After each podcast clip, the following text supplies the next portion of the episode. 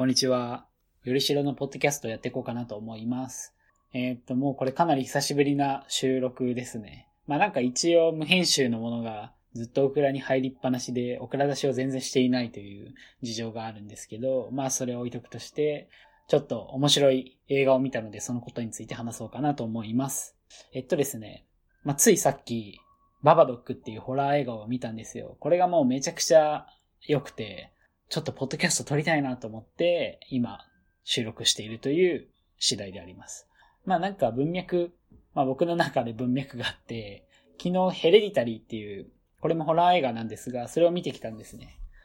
まあヘレディタリーももうむちゃくちゃ良くて、これはちょっと、まあ最近公開されてる映画なんで、ネタバラシとかして話すとあんまり良くないかなと思って、ヘレディタリーの話は、まあ基本せずに、ババドックの話を今からしていこうかなと思います。まあなんか結構ババドックは、とかも、ヘレディタリーとかも結構似てる映画だとは思いますね。いわゆる信頼できない語り手として、まあちょっと頭のおかしいって言うとあれですけど、そういった中年女性が選ばれているとか、あと作品のトーンとかは結構似てたりしますね。あとは何ですかね、その無償の母親の愛というものを信じたいじゃないですか。そういったものが、こう一気に瓦解するシーンとかがあって、そういうところとか似てるかもしれないですね。で、よく考えると、一気に瓦解したんじゃなくて、布石はどんどん積まれていたんだよとか、そういうところとかに気づいていくと恐怖するとか、そういうところに似てたりしました。じゃあ、ババドックの話をしていこうかなと思います。もう繰り返しになるんですけど、ババドックめちゃくちゃ良くて、これは、ちょっとぜひ見ていただきたいですね。Amazon プライムとか、Netflix でも見れるのかな？とかで見れるので、ババドックぜひ見てください。ここからはもう、ネタバレ満載で話すので、見てない方はぜひ見てから聞くといいかもしれないです。はい、じゃあ、ネタバレ満開、満開で話していこうかなと思います。じゃあまずあらすじについてちょっと話しますと、まあアメリアっていう女性がいて、その人が、まあ息子を出産するために夫の運転する車で病院に向かってたんですよ。で、まあその時に不慮の事故で、まあ夫が死んでしまうと。で、その後、まあアメリアは無事息子、まあサミュエルと名付けるんですけど、サミュエルは、その、まあ無事出産されたんですね。で、まあその後、サミュエルが大きくなって、まあ、その、サミュエルは、まあ、えっ、と、アメリアの夫を見たことはないんですけど、まあその夫を、まあ亡くした原因となっている悪魔がいるって思い込んでるんですよ。で、なんか武器を片手にその悪魔と戦うつもりでいて、で、その持ってる武器っていうのが結構物騒で、透析機みたいなものを背中に背負ってるんですね。多分自分で木とかで作ったのかな。と、あとはボウガンみたいな物騒なものを持ってて、悪魔が、悪魔と戦うつもりでいる子です。で、毎回寝るとき、そのサミュエルが寝るときには、お決まりのルーチンっていうのがあって、そのアメリアと一緒に、その部屋の隅々というか、に悪魔が潜んでいないかを、ベッド確認したりとかして、で、そこから、はい、いないねってことになって寝たりするのがお決まりのルーチンであります。で、まあ、そのサミュエルは、まあ結構、多動なんで問題行動を結構起こすんですね。まあそういった子なんで結構アメリアは疲れ気味だったりするんですね。結構ヒステリーとかをサミュエルは起こしたりするんで。で、まあ頑張ってアメリアはそういった行動に対していい母親をうまく演じようとしているという節があります。で、アメリアはそのもともと作家だったんですけど、今介護職なんですかねについていて結構やつれてたりする描写とかがあります。で、まあそんな感じで日々を過ごしてたら、まあある日サミュエルに、その、本棚にあった、まあ絵本読んでってことで、その絵本を持ってきて、その、読もうとするんですね。で、そしたらその本っていうのが、この映画の主題、主題というかタイトルにもなってるババドックっていう絵本でした。アメリアはその絵本を見たことなかったんですけど、本棚に入れたつもりもなかったんですが、まあなんか変だなと思いながら、ババドックを一緒に読み聞かせ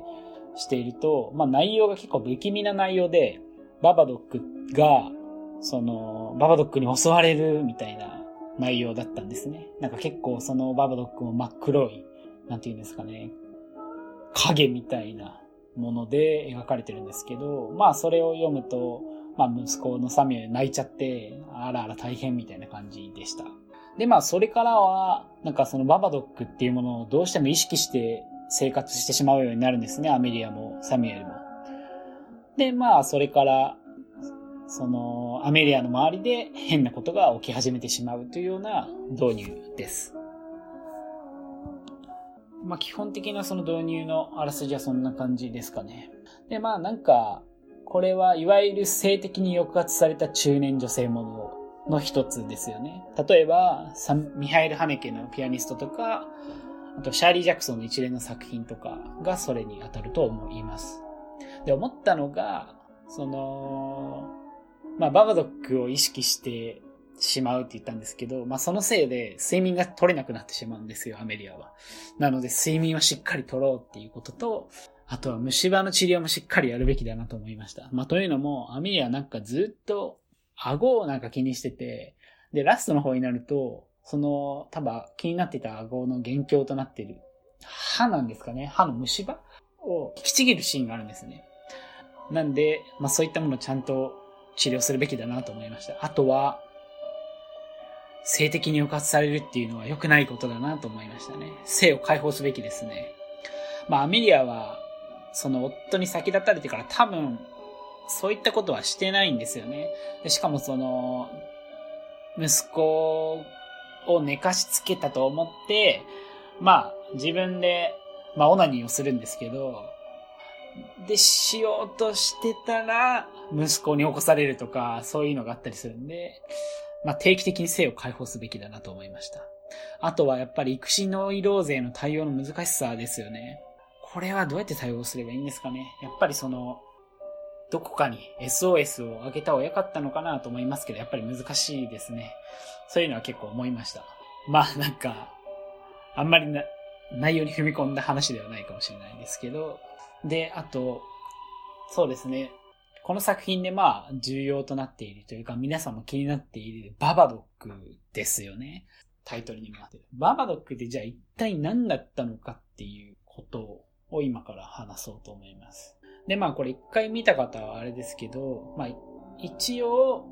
そのババドックっていうものがなんかいるものとして描かれてはいるんですが、その、あくまでまあ、アメリアの主観で変なことが起きることが多いんですよね。つまりアメリアはババドックを意識しすぎるがあまり、いろんなことをババドックのせいにしてたりすると。あとは、寝れなかったり、つまりその睡眠不足が原因で幻聴とか幻覚とか見てるんじゃないかとか、観客に思わせたりしてます。で、結構その、ホラー映画として重要なことと思っているのが、僕と、僕の中で思っているのが、その、幽霊がいるのかいないのかとか、その完全にそう、どっちにも振ることをせずに、こう揺らがせる観客にどっちなんどっちなんだっていう不安にさせ続けるのが結構ホラー映画の、その、いいホラー映画っていうんですかね。そういったのがいいホラー映画の一つの特徴だと思います。で、この作品もその、主観として、その、信頼できない語り手であるアメリアを置くことによって、まあ、これはアメリアの幻覚とか幻聴じゃないのかとか思わせたりすることが多いんですよね。で、だけれども、なんか第三者視点になるとこう、つまりサミュエルが一緒に映ってるシーンとかでも、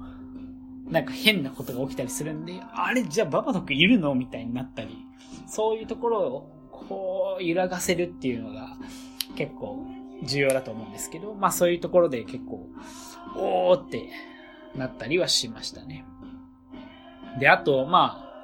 引っ張ってなんですが、ババドックなんですけど、まあ、これはおそらく、こう、人間誰しもある恐怖と、恐怖の象徴だったり、その、彼女がその映画の中で息子を、息子じゃな、あ、夫じゃなくてあんたが死ねばよかったみたいなことを言ったりとか、あとは、あんたがそのサミュエルを壁に叩きつけたいと思うことが、頭を壁に叩きつけたいって思うことがあったとか言ったりするシーンがあるんですよ。まあそれがその冒頭で僕が言ってた無償の愛だと思っていた母親のその愛が瓦解してしまうというか、そういうシーンだったりするんですけど、まあそういう黒い感情とか嫌な感情のメタファーだと僕は思いました、ババドックは。で、その絵本の中にも書いてあったんですけど、ババドックからは逃げられないってことが書いてたりするんですね。というのも、彼女はババドック、つまりその嫌な自分の黒い感情ですね。誰かを痛めつけたいとか、もう、なんていうんですか、どうにもな、でもなれというか、そういう自分の感情を解放してやりたいとか、そういう、まあ、良くない感情ですかね。いわゆるその黒い感情とか。そういったものに蓋をすることによって、いい母親を演じてきたんですよ。彼女はおそらく。でも、ババドクからは逃げられないんですよ。つまりそういった黒い感情を蓋し続けることはできない。今回みたいに爆発してしまうから。で、彼女はまあ実際もう爆発してしまうんですよ。その息子に対してだったり、今の自分の境遇に対してとか。まあ、主に息子に向けてその嫌なこと言ったりするんですけど、なのでそういうことが起きないようにするのが必要だっていうことを多分、教訓めいたことを言ってるような気がするんですね。つまり、その、ラストのシーンでババドクとその対峙するシーンがあるんですよね。息子と、息子を助けて。で、まあなんか物理的には、そのババドックとやり合うことはないんですけど、まあなんか、やっつけるんですよ、ババドックを。で、倒れてるババドックに対して、その息子が、まあ、近づかないでって言うんですけど、まあ近づいて、その、で、息子はそのババドックに対して、ババドックから逃げられないよっていう息子からもそういったことを言うんですね。それがもうさっき言ってたみたいに、その、自分のそういった黒い感情を完全に蓋することはできないと。だからそれを意識して生活していくこと大事なんだよみたいなことを多分言ってるんですよね。で、これ面白いのが、その、対峙するんですが、そのババドックを地下室でなんか買うようになるんですね。で、多分それは黒い感情に蓋をするんじゃなくて共存するっていう道を、えー、っと、アメリアは選んだっていうことなんだと思います。それはすごく偉い決断だと思いました。で、その、もう一つ面白いのが、ババドックがなんか地下室にいてなんかずっと暮らしていくっぽいんだけど、なんかラストシーンはすごい爽快なんですよね。なんかこれからその、まあ、ババドックはいるんだけど、アメリアとサミュエルは仲の良い親子関係として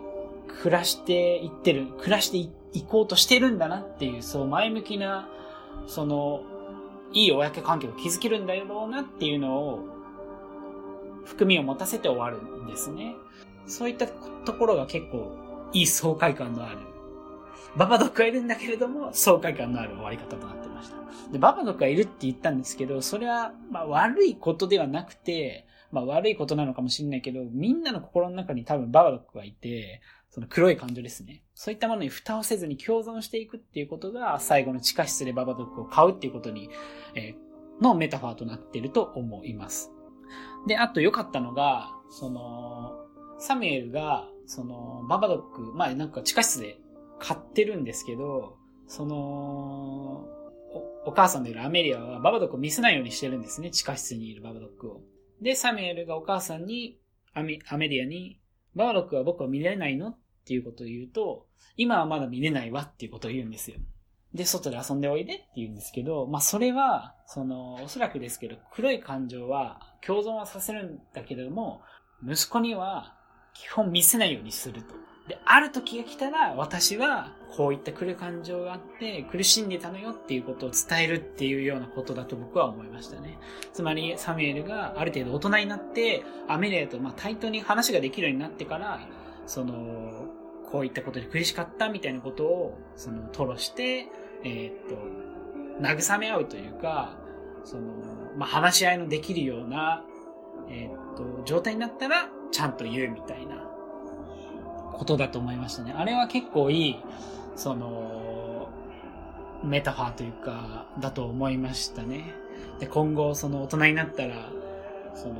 こういう苦しいことがあったのよっていう弱みも見せるっていうことだと思うので、で今はまだそんなに弱みは見せたり、子供、小さいので、サミュエルはまだできないけれども、しっかりしてきたら、ちゃんと話すからねっていうお母さんなりのその優しいところを見せたのかなと思いましたね。いやー、まあいろいろ話してきたんですけど、まあこのババドックが実際その何だったのかとか、そのババドックってどうだったんだろうねとかそういうのをどういうものだったんだろうねとか話すと、友達と話すと面白い作品かなと思いました。え皆さんも、えー、ぜひババドックを見ることで、こう話してみるといいかもしれないですね。な、なんかあとは、ちょっとまとめに入ってたんですけど、その、まあ、ババドックを地下室で買うってなった時に、